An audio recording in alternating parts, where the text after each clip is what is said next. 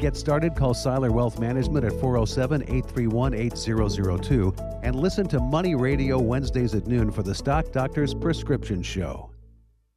fifteen ten A M and one oh five point three F M Money Radio. The views expressed on the following program do not necessarily reflect the views of Money Radio staff, management, or advertisers, and do not represent an offer to buy or sell any securities. Some interviews heard on this program may be sponsored by the participants.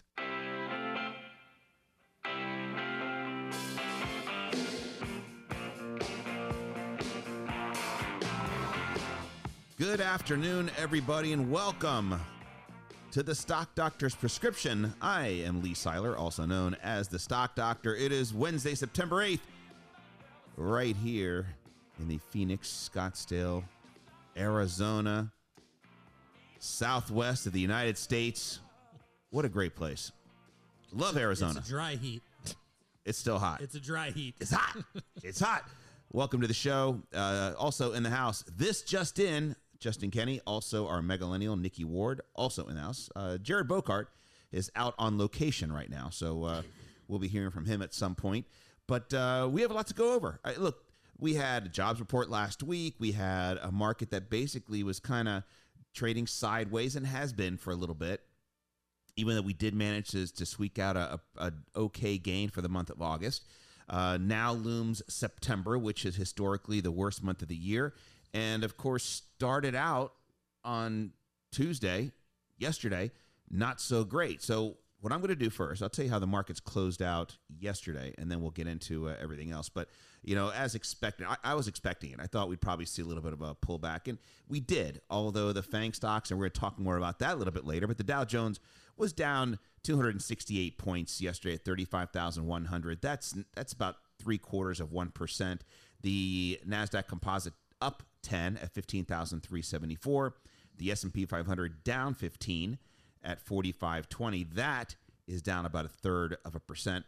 And um, again, stocks on the move, those those big cap names kind of held things together. But I think that we started getting a little bit ominous after Friday's non-farm payrolls because there was kind of a big miss there. And look, we've gone through, if you think about this, this most recent earnings season, there were big misses, but not to the negative. I mean, these analysts were missing on the positive, on the upside. I mean, mm-hmm. how many we saw? The average beat was by fifteen percent on earnings, and there were some that were thirty percent beats that the analysts had no idea were going to come in like that. But the uh, new jobs were created for the month of August, two hundred thirty-five thousand of them for the month of August. The expectation was seven hundred thirty-three thousand. So that's a big, that's a five hundred thousand job miss. Quite a bit. Huge miss. Uh, professional services had the best performance, up seventy-three thousand jobs, while restaurants and bars had the worst, which you hate to see this, but negative forty-two thousand jobs. Unemployment rate did drop a little bit to five point two percent. And of the two hundred thirty-five thousand positions added in August, only eleven point nine percent went to women.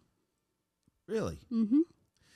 So does that tell you that uh, women are still, look, we know that they are the caregivers. For the most part. For the yep. most part. I mean, they take care, it does fall to them. I'm not being, this is not a sexist comment. The fact of the matter is no, it, more women stay home with their children than men do. Okay? Correct. Now, with, whether that, it's right or wrong. It, I think that that has a lot to do with it because we also saw a drop in the labor participation numbers. Right. So the people that were actively looking for jobs for women fell as well. Do you think it's maybe, now I know that uh, schools start different times around the country.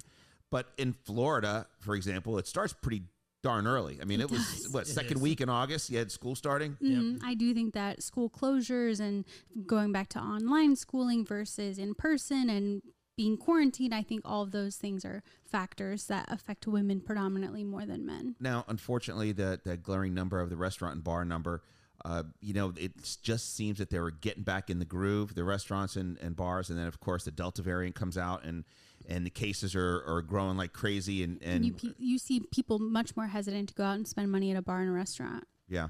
And uh, that's a little bit disconcerting. But, you know, and, and this is not going to be a, a, a preach for or against vaccines, but we don't have to go through this.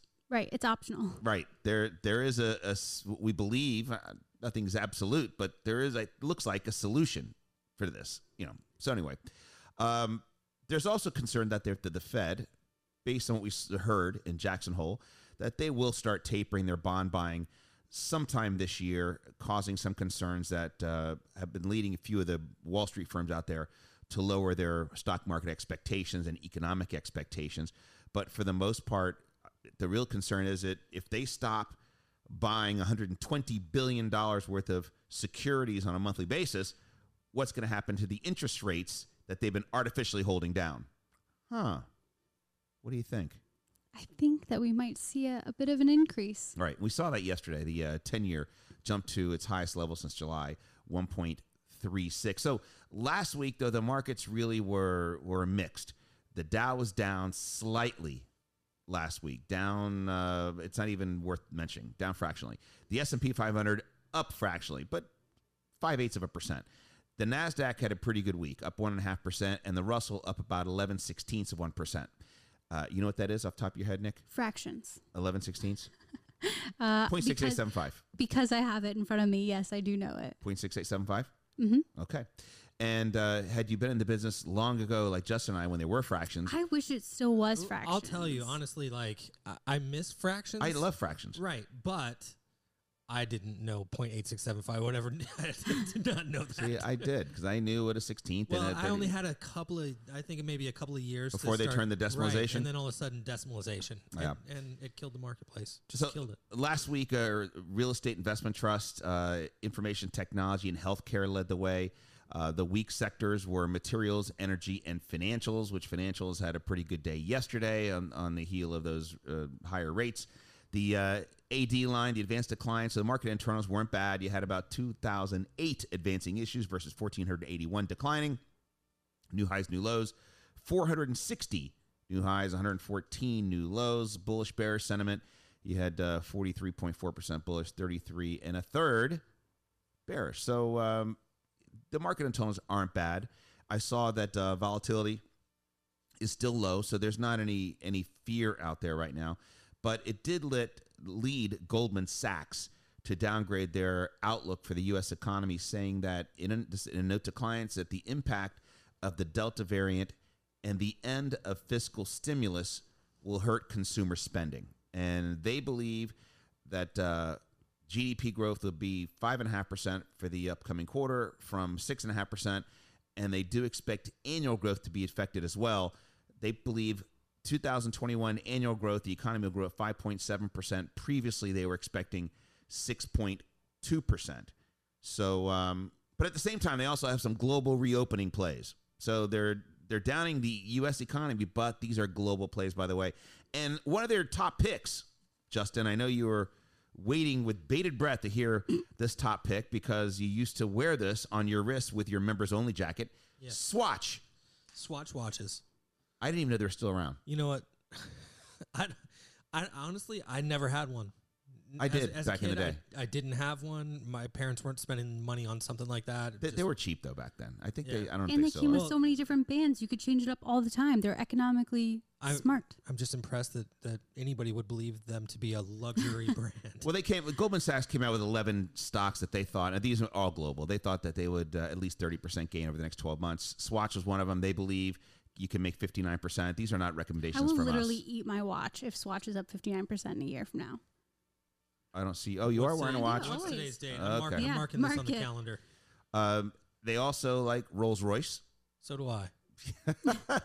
As an investment, though? I like them. Well, yeah, they believe that you have a forty percent upside of Rolls. And they do actually. They like uh, British Petroleum, B P. And they believe that stock has seventy percent upside, and that's something we don't. We're not. We don't own it. We're not recommending it. And again, we before we make any recommendations, we have to talk to you and make sure it's appropriate for your financial situation, your risk tolerance. But you know, when you look at something like B P, it's got a yield of five point one percent. The that's stock excellent. Is well off the highs, uh, trading at fourteen times earnings. You know, it may be something worth taking a look at. But Goldman Sachs was not the only kind of. Uh, hawkish attitude on the street. Morgan Stanley also slashed its rating on U S equities. They are anticipating a rocky September, October. I I agree with them. Sure. I, I've been saying this. I thought August was going to be a little rough. It was not. It's It had We're some due. rough moments. We're due. Look, it, the fact of the matter is they're saying that the market has had, a, which is fact, a twenty percent year so far this year without a five percent pullback.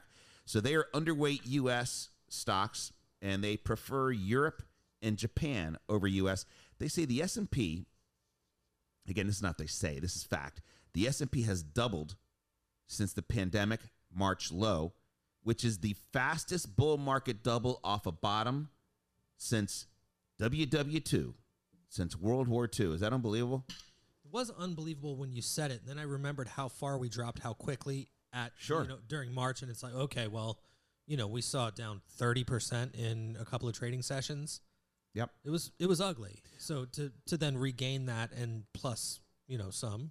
Well, and, and Morgan Stanley maintains that they uh they they're maintaining their S and P target, which is four thousand, roughly twelve percent below where we are now, and they among uh the, they're among the most bearish on Wall Street, and they believe um that yeah, the year ends that could be great. The average S and P target for Wall Street firms is forty-three twenty-eight, and that is still down from where we are right now. When we come back, we have a question from Stephanie in Winter Springs. We'll talk about SPACs. Is that party over? You're listening to Stock Doctor's Prescription. Don't go anywhere. We are coming right back.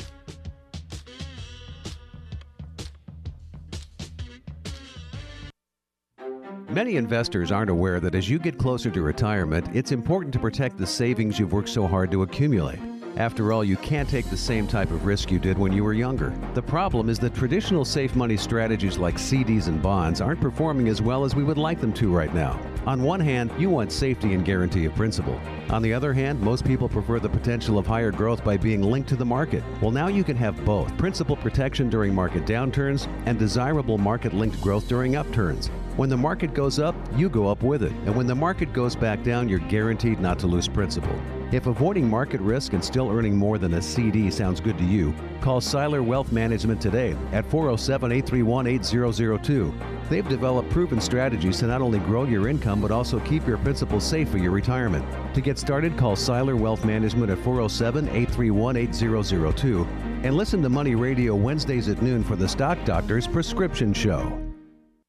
I'm a Million Dollar Bill Keevan, and I wrote a book. It's a collection of forty-three essays about how to learn the lessons in the stock market. It's called Drop Dead and Other Words of Wisdom. Now, my ex-wife gave me that advice, drop dead, and it meant something, and I don't think it was nice. What it means to an investor, though, is that you should absolutely have a drop-dead price to sell before you enter into a trade, and that is good advice. Drop Dead and Other Words of Wisdom is still available in print at amazon dot com and a variety of other booksellers online. fifteen ten A M, one oh five point three F M, Money Radio.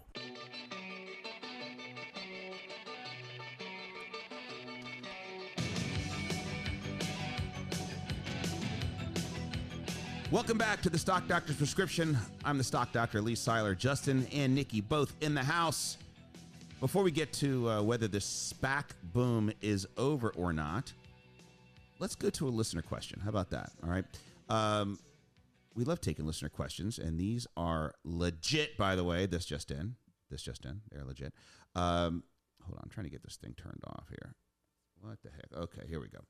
Okay, so we had a, a question from Stephanie in Winter Springs, and she's, uh, asked, she's asking us, do we think that there's any money to be made in owning the cruise stocks? If so, which one?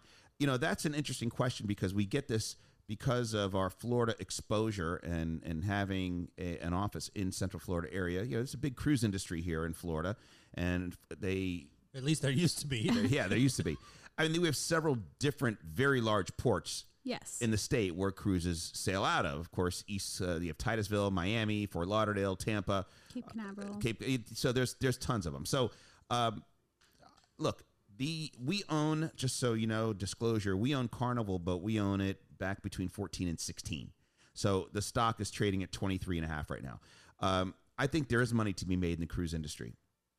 And I think that it just requires them to be sailing and not getting stumped, to get out there and not coming back with thirty COVID cases or deaths, God forbid, on uh, on these ships. I don't know. They, they're used to having deaths on the ships. They do. It does and happen. This is not a COVID joke. The, no, it's not. Ships, you're right. They, They, they've got an older clientele typically. Yes. And it's not uncommon for somebody to die on a cruise ship.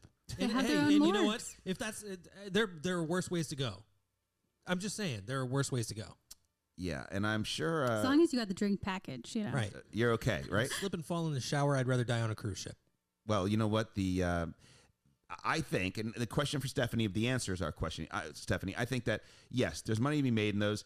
You know, the best performing one, even though none of them perform that great, if you compare the big three, which is Royal Caribbean, Carnival, and Norwegian... The best performing one has been, believe it or not, Carnival, which is probably the, the least, least favorite yeah. of any of the cruise people. Anyone right? over the age of twenty-two. Exactly. I mean, you know, look, no, no question. You looking for a cheap cruise? Carnival's your way. Yeah. Um, but, and I haven't been on a, I think I went on one when I was young, young. Uh, I am going on a cruise, though, in a few weeks. No, in two months. A couple months, yeah, I'm before the year's end. I'm taking my father-in-law. That'll be fun. Yeah. That'll be a good time for him. And I did not order the drink package because, because I know. Anyway, um, so so the best performing stock has been Carnival, C C L. Uh, we own that. And like I said, we own it uh, cheaper. And I had an opportunity to sell it at thirty, which is a double for some people and almost double for the others. I did not. We we wrote it back down, which is a mistake, and, and now it's back to twenty-three and a half. So, you know, we're up forty, fifty percent on the stock. I'm okay with it. I think it will go higher as things kind of get better within the industry. And, you know, they're taking their precautions. They are now requiring that you have to have, be vaccinated. They are, it looks like I saw that Carnival actually is requiring a negative COVID test, which I, I always think that's comical, that you're requiring a COVID test three days before you go somewhere. So that means what, you're going to be quarantined for three days before you You go on your trip? Well, not to mention the fact that, like, when kids are exposed at school, the quarantine period is like two weeks. Yeah. Like, is this, how long can this thing possibly just lay there dormant before you start having symptoms? Yeah. And is that three days enough to get on a cruise ship with a bunch of other people? No, right. I agree. I don't know. Uh, anyway, Stephanie, Carnival is uh, certainly, and Royal Caribbean and Norwegian, they all seem to be in the bottoming process. So, look, they're not making any money now, but the bookings are absolutely huge. They're huge, huge. Would you say that this would be a long-term play? It would have to be. Mm-hmm. I agree. You can't rent this one. No, you can't rent it. You're going to have to own it. I mean, you have to commit to it, or you can buy it and say, hey, I, I bought it at twenty-three and a half. My pain tolerance is twenty. Mm-hmm. And it breaks twenty, get out no matter what. I mean, that's that's the way you play it, Stephanie. But anyway, great question. That's Stephanie from Winter Springs. We appreciate you. By the way, uh, if you have questions, you can email feedback at stock d r dot com. That's feedback at stock d r dot com. And if we can help you with your portfolios, do a free portfolio review. We'd love to do that as well. All you have to do is call the office eight eight eight, eight five five, two eight five five. That's eight eight eight, eight five five, two eight five five. eight five five. Let's talk about something that we were we've been talking about all year. You've been waiting with bated breath. I'm so glad this is starting to collapse. Sorry for you people invested in them. We own one, but uh, the question is: is the SPAC boom over? SPAC is an acronym, Special Purpose Acquisition Company. Uh, but the the mood for SPACs is getting darker on a daily basis. Investors are heading for the exits.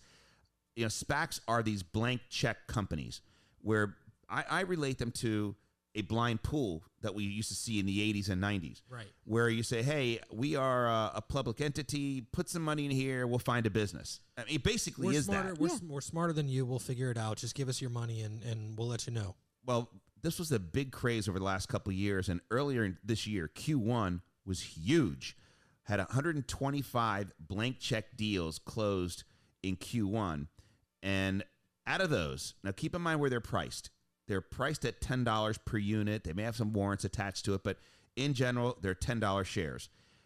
Uh, thus far, fifty-eight percent, roughly fifty-eight percent of the SPAC deals from that first quarter, I think all year actually, uh, are down below their offering price. And these are the ones that have closed their mergers, that have found a company to merge right. with. Right. Now, like I said, they typically trade at a nominal ten dollars per unit, but unlike traditional I P Os, they're not priced based on a valuation or or their existing business. Why? Because there is no existing business. And but the lack of scrutiny means that we've seen all these incredibly rosy near-term projections that just immediately fall short. Uh, and, and it's instantaneous. It's kind of like, we're going to do this, we're going to do, hey guys, look at it. Nope. So, Nikki, fooled you. Spell yeah. out to the. I mean, I, I know you've done some work on this. So spell this out for the listeners. Uh, somebody has a. I have a blank check company. It is uh, X Y Z Acquisition Co- Corporation. I'm telling shareholders to send me money because we're going to buy a business. Don't know what that business is. They may say, oh, we want to be in biotech. We want to be in electric vehicle. We want to be, right. but not necessarily. Not necessarily. And so regardless of a deal's outcome, SPACs largely are a no-lose proposition for their sponsors. The sponsors are people in private equity, so private equity investors that decide to invest pre-I P O. They typically receive twenty percent of the company's shares for a nominal cost. And during the nearly two-year SPAC boom, sponsors have seen average returns of nine hundred fifty-eight percent. Wow. And that's according to J P Morgan Asset Management. Investors in the SPAC's I P O, which are typically hedge funds that often redeem their shares at cost while holding on to warrants after a merger is struck, also have an edge. They gained an average of forty percent. But investors who got in after the I P O, just your regular retail investor, they are seeing double-digit losses of nearly twenty percent. Well, look, over were, and over and over again. And over. A lot of these were really looking for that electric vehicle play, whether yeah, we, it's batteries like or nine or so. Go. There were, there were a lot of them. So I'll give you an example. Uh, the worst performing SPAC is Ensys Bioscience, ticker symbol E N S C. Uh, they're a biotech company fighting drug overdoses. Hey, great cause. Mm-hmm. Um, whose stock is trading around three dollars a share. The company merged with Leisure Acquisition Corp. I mean, if you are partake to do drugs, don't That's you do that leisure. Your leisure? Leisurely, sure. Um, the Leisure Acquisition Corp, a SPAC that initially were targeting a leisure company, but pivoted its focus as the deal-making environment got extremely competitive. And by the way, during Q one, so they went from leisure to biotech.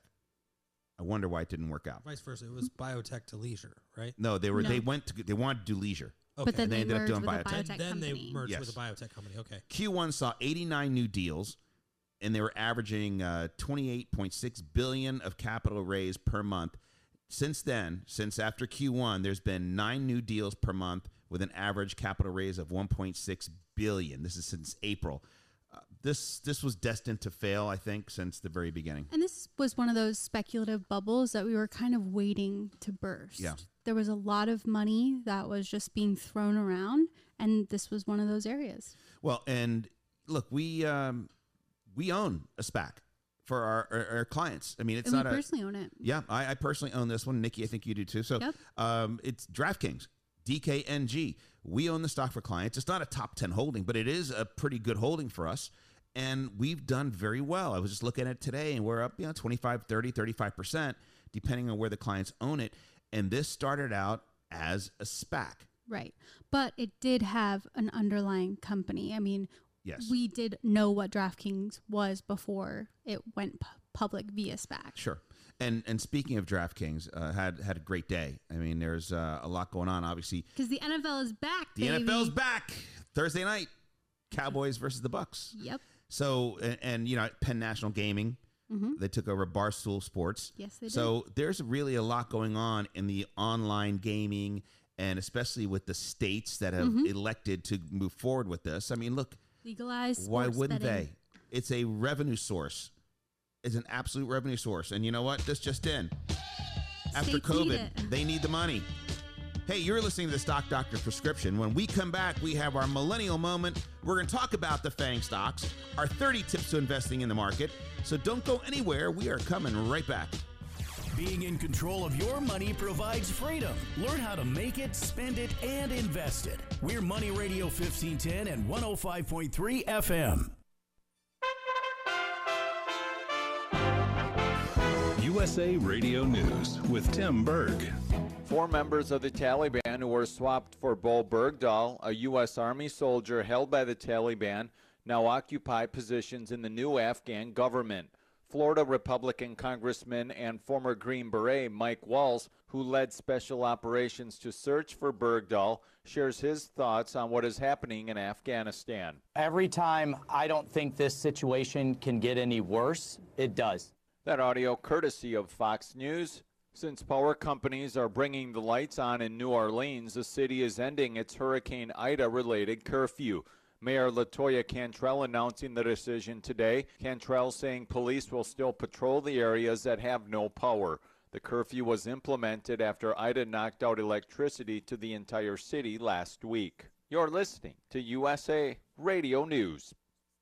Nielsen says more than thirty million Americans are now tuning in to Newsmax T V. It's one of the biggest media stories. Newsmax is available on all major cable systems. And if you cut the cord and don't get cable, you can still get Newsmax. Find it on your smart T Vs like Samsung, L G, and more. Just go to your smart T V channel guide or download the free Newsmax app. Newsmax also streams free on Roku, Zumo, Pluto, Amazon Fire, or TiVo. And seven million people have the Newsmax app on their smartphone. It takes seconds to download it on your phone, and there's no paywall or subscription. So watch Newsmax for breaking news, anytime, anywhere. President Trump says Newsmax is really good, and Forbes calls Newsmax a news powerhouse. Find out why tens of millions of Americans are watching Newsmax T V and going to Newsmax dot com for breaking news. It's a source you can trust. Newsmax is real news for real people.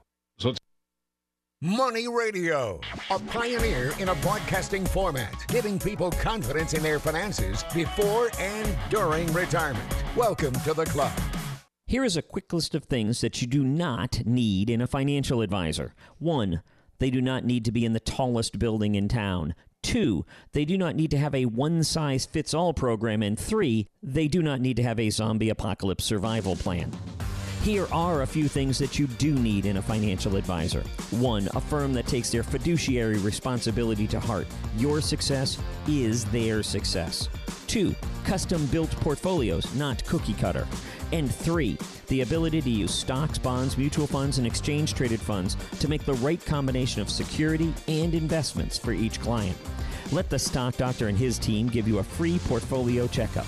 Call at one eight eight eight, eight five five, two eight five five. That's one eight eight eight, eight five five, two eight five five.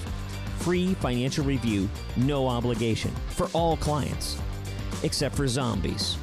Zombies are on their own.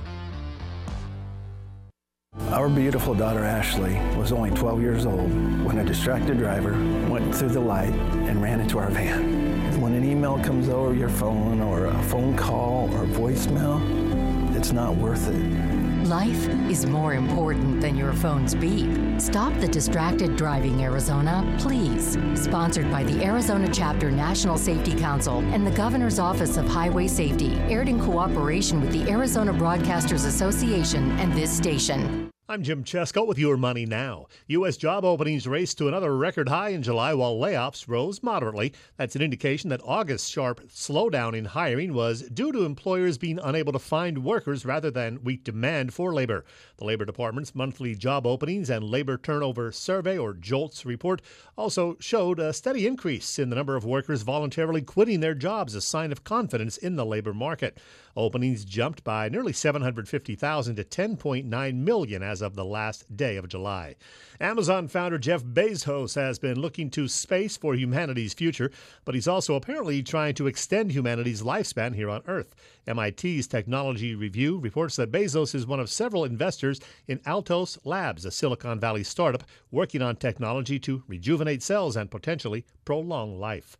Stocks are in the red today. Here in the final hour of the session, the Dow Industrials down fifty-six, the S and P lower by just five, the NASDAQ Composites down ninety-one. That's Your Money Now. Vaccines are not enough, and accurate thermometers are essential for everyone. COVID is once again a major concern, and fever is the key symptom for both the flu and COVID. An accurate thermometer, like the Exergen temporal scanner, is essential to detect fevers early and reliably. Studies have shown that non-contact thermometers used widely since the start of the pandemic are ineffective. Now is the time to be more vigilant about accurate temperature taking. Exergen is working with a single focus to ensure that everyone who needs an accurate thermometer can purchase one. Learn more at Exergen dot com. Asthma symptoms can attack anywhere, like on a city street.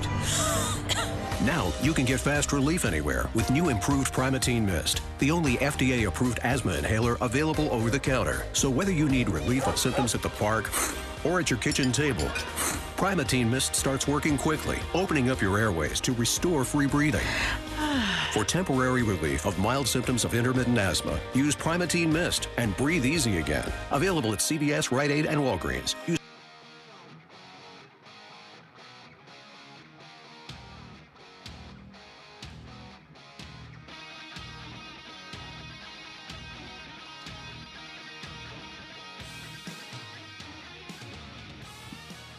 Hey, everybody, we're back. And you are listening to the Stock Doctor's Prescription right here on Money Radio, fifteen ten A M, one oh five point three F M. We have uh, Nikki in the house and Justin in the house. And uh, we were just talking about SPACs. And, you know, it's interesting because that was a big craze. We did our, our you know, been doing radio for a while and our podcast. A lot of questions. People are just uh, wanting to know, how do you own them? Should we own them? That's the E V craze. But it's interesting because we're seeing that the strong ones are surviving. DraftKings surviving and actually excelling. And then I'm, I'm actually seeing the E V stocks start to make a move again. I mean, they're getting very, very frisky. You, even mm-hmm. stocks like NIO and Fisker and, and, and Tesla, the, the biggest one out there, they're starting to get active now. So pretty interesting. Uh, also, I want to make sure everybody understands, I have a, a white paper, thirty tips to investing in the stock market. If you want my thirty tips, it is absolutely free. All you have to do is email feedback at stock d r dot com. Give us your information. Say, hey, I'd like to get a copy of thirty tips. We can either email it to you or send you a hard copy. So either way, all right? Uh, that's feedback at stock d r dot com. We mentioned earlier in the program that Goldman Sachs and Morgan Stanley, they're stating their concerns about the market. Uh, but there's some other firms on the other side of the token. You have Barclays. They raised their year-end forecast to forty-six hundred. That's not a big number from here. It's about a one point four percent jump, but they do believe that there's a little bit of upside left in this market by year's end, and they think that strong earnings should continue, but still believe that the big gains for the year have already been made. And I, I tend to agree with that. Mm-hmm. I'm not sure if I agree, and I hope, I hope First Trust is right, because Brian Westbury, who's a very, very accurate economist, and he's a, an incredibly sharp guy. We met him many, many times and heard him speak, you know, a dozen times or so. And uh, last week, he raised the price target to five thousand. So, look, I'm not bearish. I believe that the market's due for the pullback. It's going to happen at some point. We don't know when. I, I tend to think that, hey, we're probably going to get started on this thing in the next few days or so if it, we haven't started it, already. It feels like it's coming. Yeah, if we haven't started already. So, you know, I, I would love to see those stocks uh, in the market rally into the year. I, I'd love to see a pullback first. I really sure. would to own some positions. But uh, something else that's been on the defensive here is uh, Bitcoin and Ether has been on the fend- defensive, and you hear the music. So it's time for the Millennial Moment with our Megalennial, Miss Nikki Ward. Nick? So yesterday was dubbed B-Day, which stood for Bitcoin Day, but maybe should have uh, been renamed Bust Day, because El Salvador became the first country to adopt Bitcoin as legal tender, allowing Salvadorans to use Bitcoin to buy a cup of coffee or even pay their taxes. So as part of the new law, businesses will be required to accept Bitcoin for goods and services, though merchants who aren't technologically able to accept Bitcoin will be exempt. In the run-up to the launch, the government installed Bitcoin A T Ms around El Salvador, but the launch did get off to a bumpy start in the early hours of the rollout as the government took its Bitcoin e-wallet offline because of technical glitches.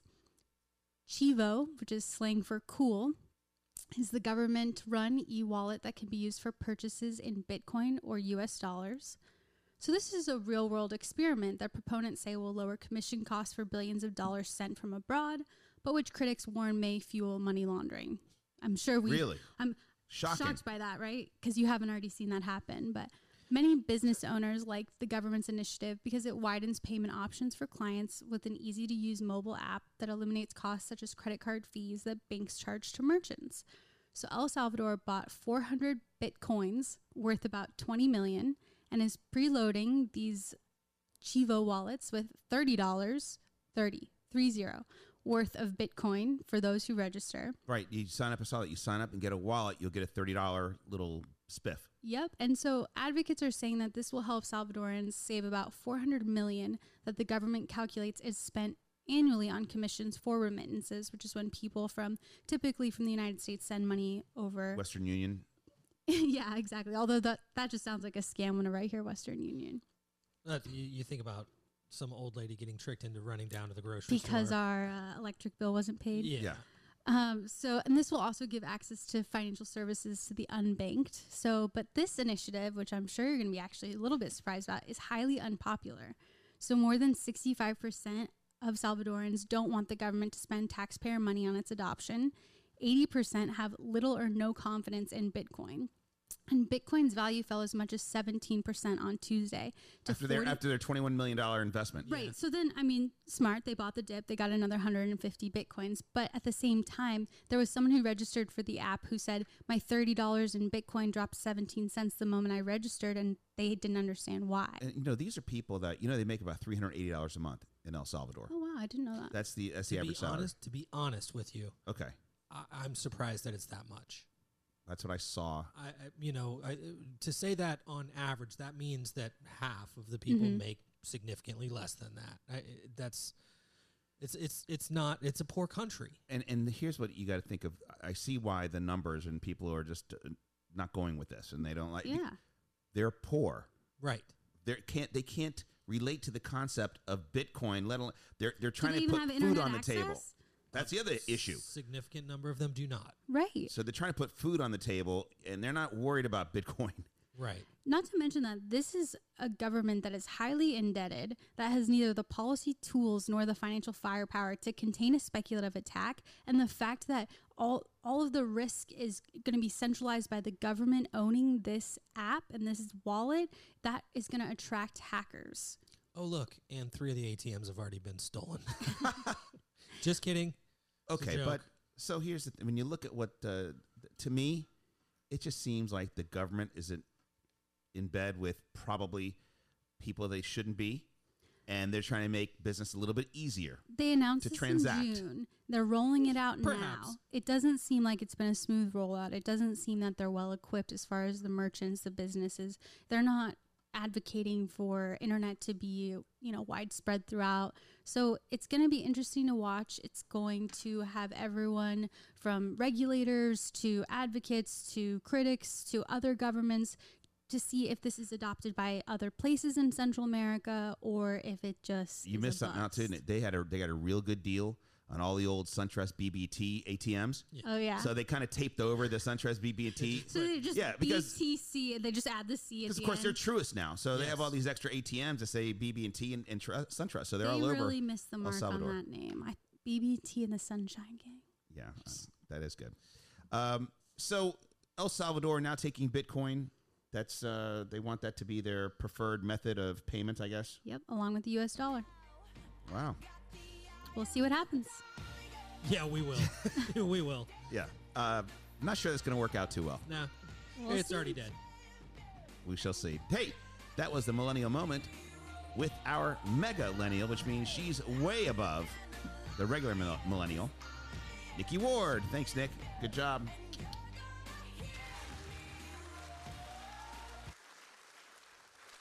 Bitcoin is the national currency. I just don't understand. They're, they're accepting it as legal tender. The U S dollar is still their national currency, and it's been their currency since two thousand one. I just don't get it. I think that's kind of, I think it's ridiculous. I I, I think it's a push to get some more cartels in there. That's what I think. you know, that's I'm trying not to say that. Because, come on, yeah. come on. Uh, all right, so we, we talked about what was working earlier. And um, look, we talked about the markets, but, you know, something's working over at Charles Schwab. Because when you see the numbers of, you know, we hear a lot of the Robinhood numbers, what their average account size is. And we know that Robinhood, you can't have retirement accounts, so they don't have that right now. Mm-hmm. They're all taxable accounts. And the average account size of Robinhood is forty-five hundred dollars or five thousand dollars, right? Right. I saw something at Charles Schwab uh, last week. Charles Schwab's average portfolio, by the way, the average uh, portfolio has twelve holdings in a Charles Schwab account. And we were saying that this portfolio is inclusive of retirement funds. Yes, right? This is the what they have under this overall their A U M. Yes, right. Mm-hmm. Baby boomers at Charles Schwab have an average balance of five hundred and thirty-two thousand dollars. Gen X average balance of three hundred and six thousand dollars, and millennials average balance of one hundred and three thousand dollars. I think that's pretty impressive, actually. It's, it was surprising to me. Well, here's why: because we always hear the average balance or the average savings somebody has is five thousand dollars. But that's in general. The people at Charles Schwab or T D Ameritrade, they're typically people that have invest I'm sorry, but the people that are listening to this show probably have money. And they're investors. Yes, and they're investors. So Charles Schwab has investors. They don't have the Robinhood speculators. They're just throwing two hundred dollars into Bitcoin. And something that we've talked about is people that have money in their checkings and their savings account on average with the five thousand dollars. That is not your investment dollars. No, that's your speculative money. But anyway, you compare that to the average Robinhood account. It's, it's a big deal. The uh, question I have is, uh, what does a diversified portfolio really mean? We'll talk about that when we come back. You are listening to The Stock Doctor's Prescription. I'm the Stock Doctor, Lee Seiler. Justin and Nick, you're both here. Don't go anywhere. We're coming right back.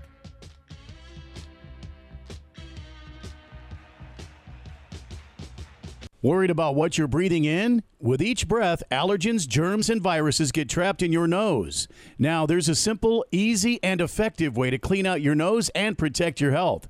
It's called Navage. Available at navage dot com. I'm a Million Dollar Bill Keevan, and I wrote a book. It's a collection of forty-three essays about how to learn the lessons in the stock market. It's called Drop Dead and Other Words of Wisdom. Now, my ex-wife gave me that advice, drop dead, and it meant something, and I don't think it was nice. What it means to an investor, though, is that you should absolutely have a drop-dead price to sell before you enter into a trade, and that is good advice. Drop Dead and Other Words of Wisdom is still available in print at amazon dot com and a variety of other booksellers online.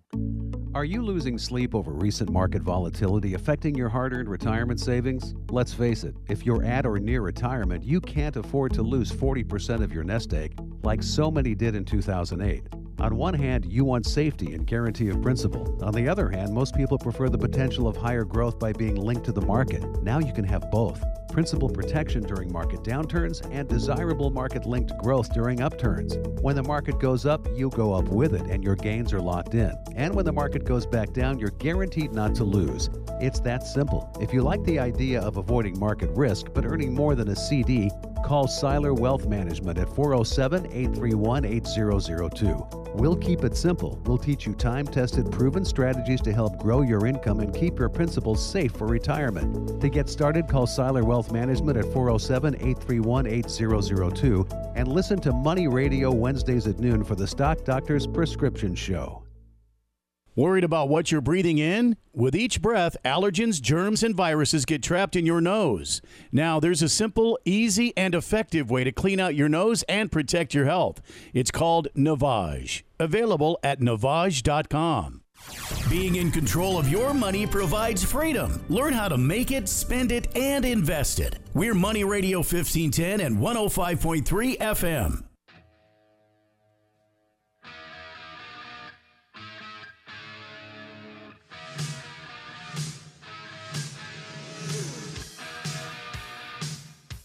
Love this song.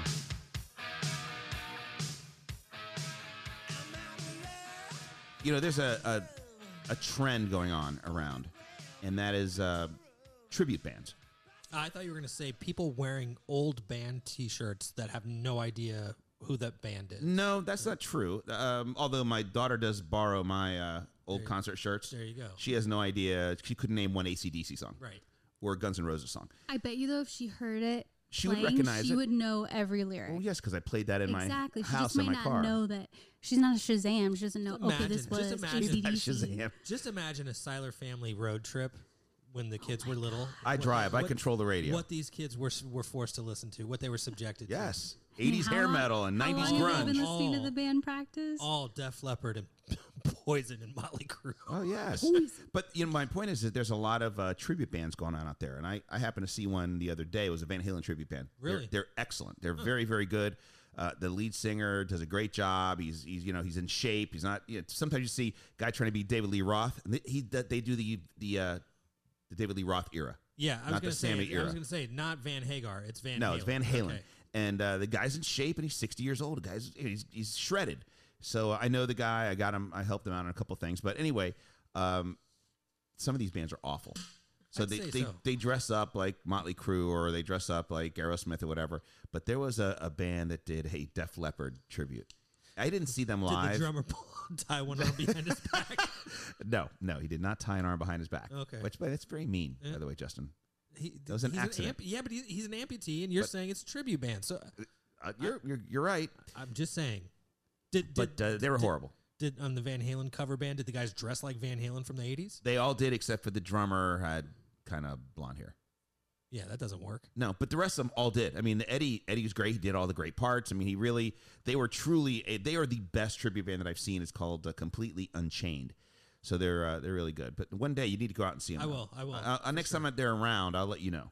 But um, so anyway, the uh, this, this tribute band, Def Leppard tribute band, yes. absolutely awful. I mean, I heard videos, and somebody said, I go, did you see this band? I go, yeah, it was absolutely terrible. That's just embarrassing. You don't do that. If you're gonna do I guess I won't right. wear my Def Leppard shirt for a little while. No, no, I like Def Leppard, not the tribute act. Um, so let's, you know, before we talk about what's working, that there was uh, another listener question. This is Henry from Altamont Springs asks, he owns Costco. And, I love Costco.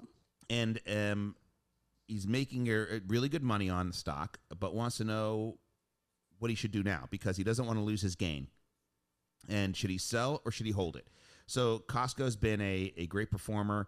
We owned it past tense.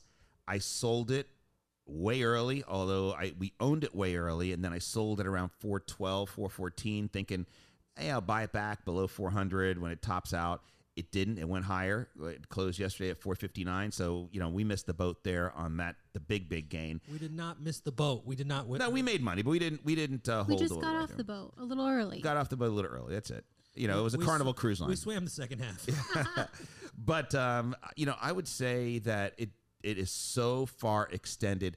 The fifty-day moving average on Costco, C O S T, is at four thirty, and we're at four fifty-nine. I mean, it's going to come back to meet that fifty at some point.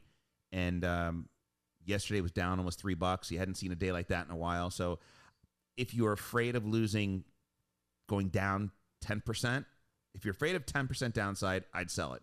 If you're okay with the ten percent downside, then you ride it out and see what happens. But that's what I think with Costco. It's been a great stock, though. I, I totally uh, congratulate you on that play, Henry. You did a great job.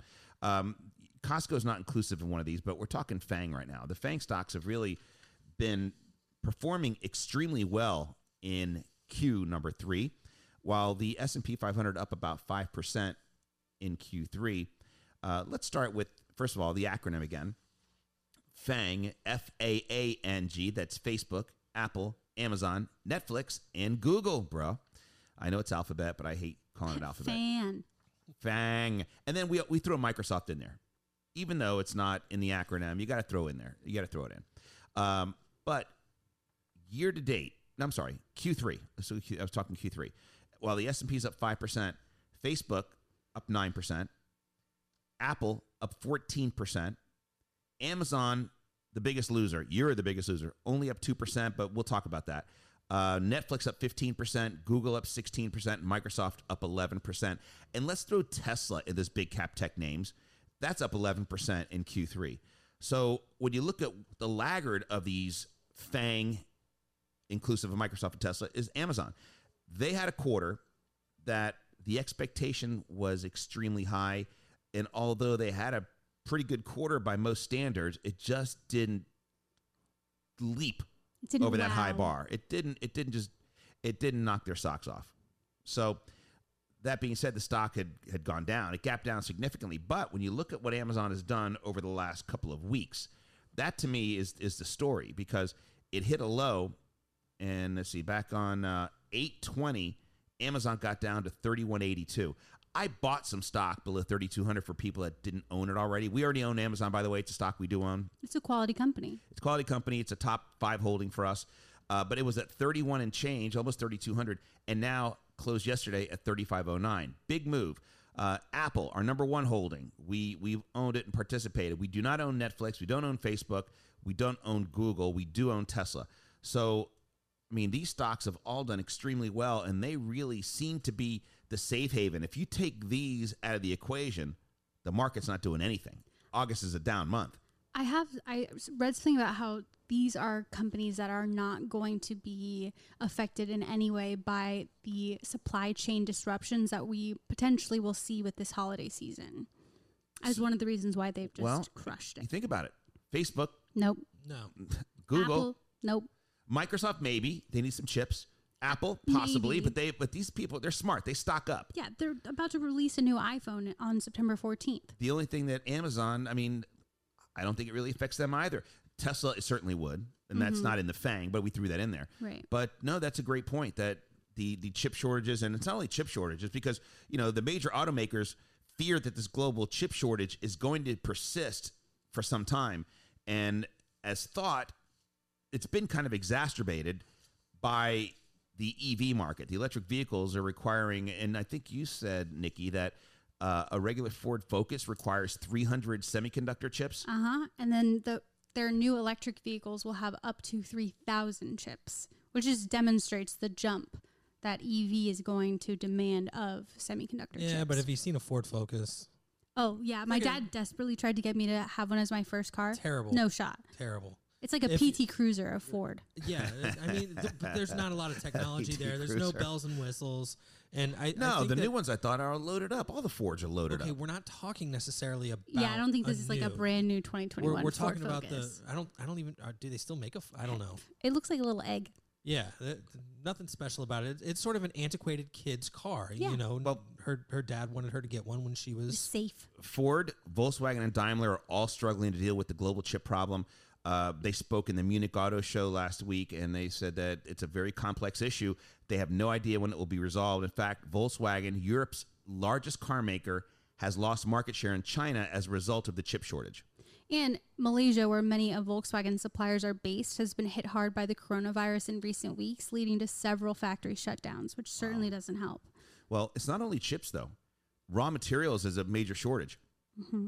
Lithium, plastics, and steel are all in relatively short supply, and this will cause car prices to continue to rise. And in fact, Porsche says a car delivery could take up to six months due to these problems. Um, U K car production has plummeted to a new low in a new low in July. It was just unbelievable. I mean, making it the worst July performance since nineteen fifty-six. I just feel terrible for all those Porsche drivers having to wait six months for their car. Uh, I've got what one. They're precious. They're precious Porsches. My, the one could be for sale. Violin. I, I, I know somebody that I know somebody that would consider selling. I one. would sell in a heartbeat. I'm not. I'm not tied to it. In fact, it's uncomfortable to get in and out of. You don't buy a Porsche because, well, some models, I guess, maybe would be comfortable, but your car is definitely not, it's more sport. No, car. it is. It is. Um, you know, speaking, we were talking about Europe, but there's also problems with Boeing in Europe because mm-hmm. uh, Ryanair, which is a, of course, the Irish, air, the Irish airline, Irish eyes are smiling. Would you they fly an Irish airline? Yeah. they they serve no. liquor. Yeah, I, I bet you they do. Yeah, you're Irish, you know, they're, they're having a drink. I'm sure they are. Um, but they stopped negotiating over the Boeing seven thirty-seven MAX deal. They said that uh, the C E O of Ryanair says Boeing has a more optimistic outlook on aircraft pricing than we do, and we have a disciplined track record of not paying too high prices for aircraft. I think they'll be back to the table to negotiate this deal eventually. They said that just because it's uh, a deal is not signed does not mean that the deal is dead.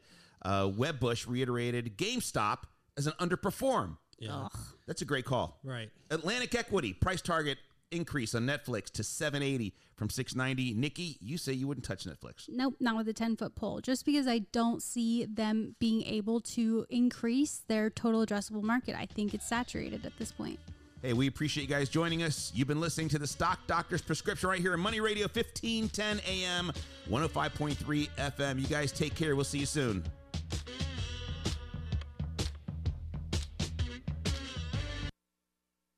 The station that